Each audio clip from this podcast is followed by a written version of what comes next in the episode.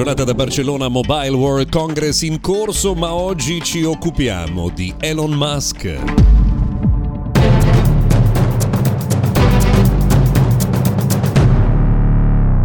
Giornata dunque, bentrovati oggi mercoledì, siamo al 28 di febbraio del 2024 e noi siamo a Barcellona per seguire il Mobile World Congress. Ieri abbiamo fatto ancora un po' di esplorazioni per la grande fiera di Barcellona e bisogna dire insomma che le novità da trovare non sono proprio tantissime, almeno sul fronte eh, consumer. Una valutazione eh, fatta in questi giorni è che questo è un appuntamento che sta diventando sempre più dedicato al business e un po' meno al mondo consumer, quindi non è facile trovare cose che poi insomma si traducono in oggetti che eh, si troveranno eh, sugli scaffali. Devo dire che ieri abbiamo ad esempio provato un oggetto curioso che si chiama Human AI Pen, è una sorta di piccola scatolina veramente microscopica che si eh, indossa, si attacca alla propria giacca, è dotato di un proiettore che praticamente è in grado di eh, proiettare, eh, scusate la, la ridondanza, delle immagini eh, sulla mano eh, con il supporto dell'intelligenza artificiale per supportare attività come ricevere messaggi, eh, fare telefonate e anche ricercare informazioni sfruttando l'intelligenza artificiale.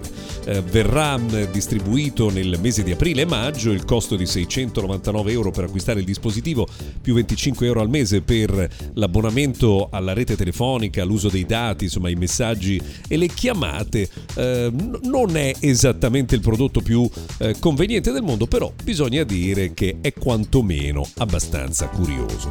Perché però all'inizio vi parlavo di Elon Musk? Perché ieri ha pubblicato su Twitter, su X, un curioso sfogo contro Microsoft perché ha acquistato un computer di Windows con Windows ed è stato costretto a fare un account di Microsoft per poterlo utilizzare. In effetti, questa è una cosa che abbiamo rilevato anche noi nell'uso di tutti i giorni, che insomma l'obbligo di fare un account Microsoft per accedere ad un PC che avete pagato non è esattamente la condizione eh, ideale. Tra l'altro la considerazione di Elon Musk è che eh, avendo dato un sacco di autorizzazioni, verosimilmente molte delle cose che si fanno con quel PC eh, serviranno per allenare l'intelligenza artificiale di Microsoft. Eh, insomma, da un lato fa sorridere che sia proprio Elon Musk a lamentarsi, probabilmente per lui è più facile alzare il telefono e parlare con Satya Nadella, ma insomma, d'altro canto alcuni eh, temi che solleva sono assolutamente eh, interessanti. A proposito di Microsoft,